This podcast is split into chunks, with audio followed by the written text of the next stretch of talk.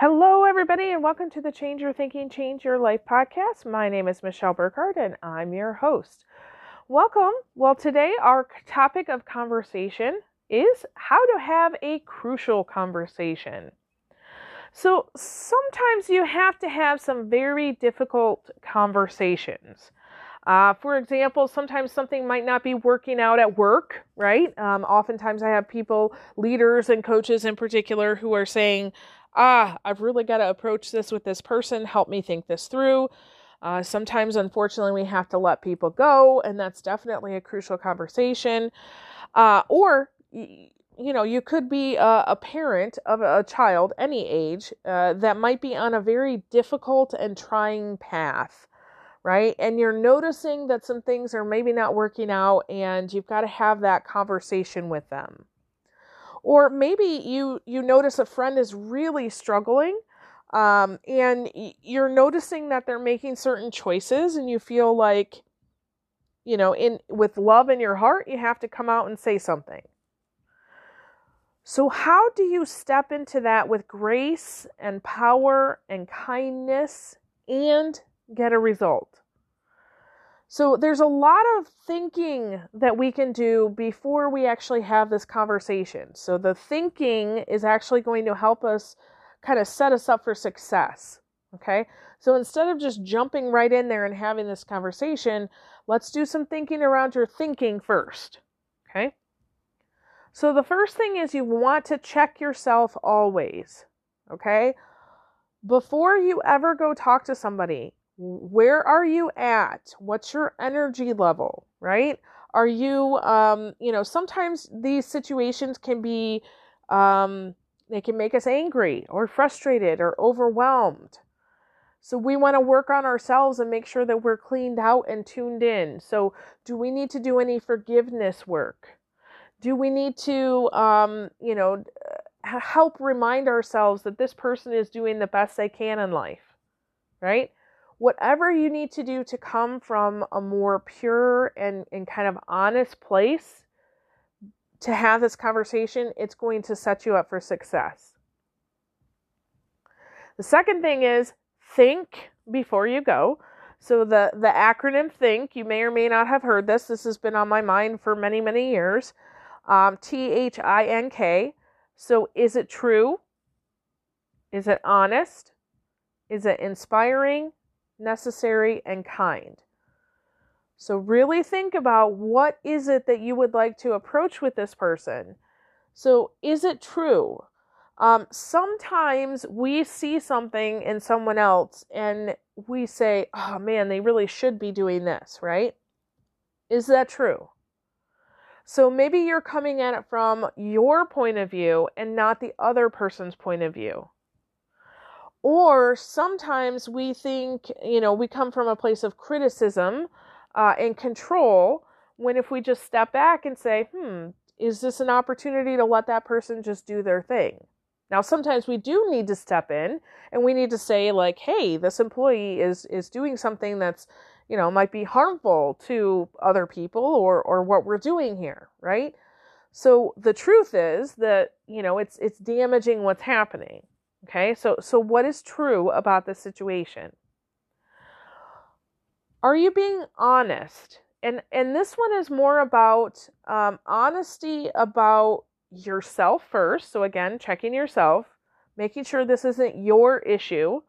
You know, sometimes we can see an issue because of our own experiences, and in reality, it has nothing to do with that other person, and it's all about our own experience. Right? So are you honest with yourself? And how honest can you be with that other person? So if you're coming from a place of love and honesty when you're having this crucial conversation, that person will be able to feel it. Is what you're saying to this person inspiring? So does it help encourage them to take the next step? Because many times someone will come and be honest, but not inspiring. I'm going to be very real with you and tell you the real truth, right? But it's not done in a way that helps the person move forward. So if you come at them with criticism or blame or shame or guilt, That may be true and honest, but it's not inspiring. So, you know, sometimes you'll see this on social media. Somebody will come and just say, well, I'm just telling you the truth. Yes. And you're not doing it in a way that is loving and grace-filled. And so therefore it's harsh. And if you want an actual result, having this crucial conversation with that person, bring a little bit of inspiration into it. Okay. Ask yourself, is it necessary? Many times we think we need to have a crucial conversation and it's not really necessary.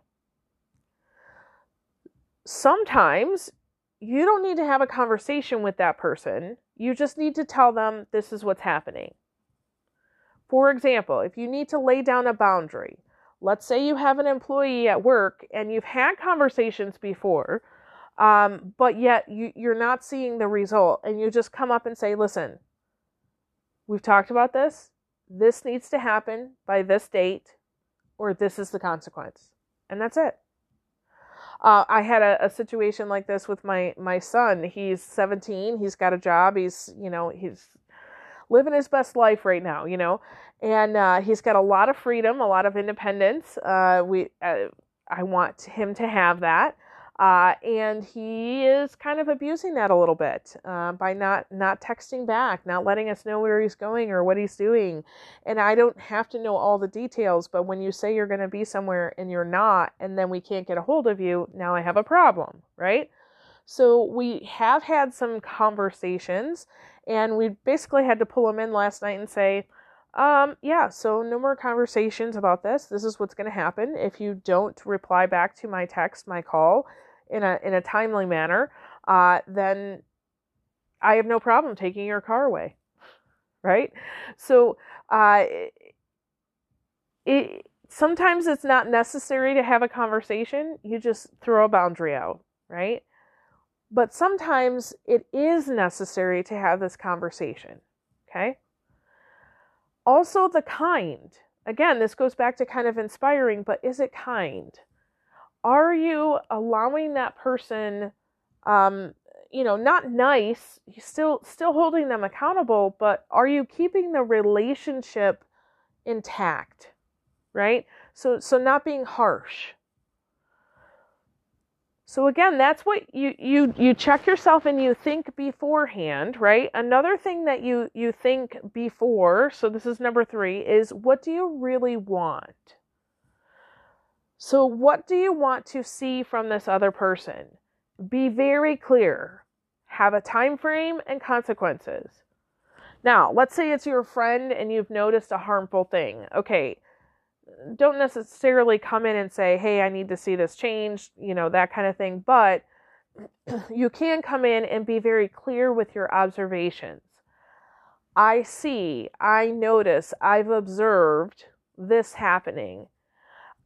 It looks like you're really feeling, this way about that. How can I help you make this better? Okay. That's being very clear. But thinking about what you exactly want and the time frame that you need to see a change in, and also what's the consequence going to be if you don't see that.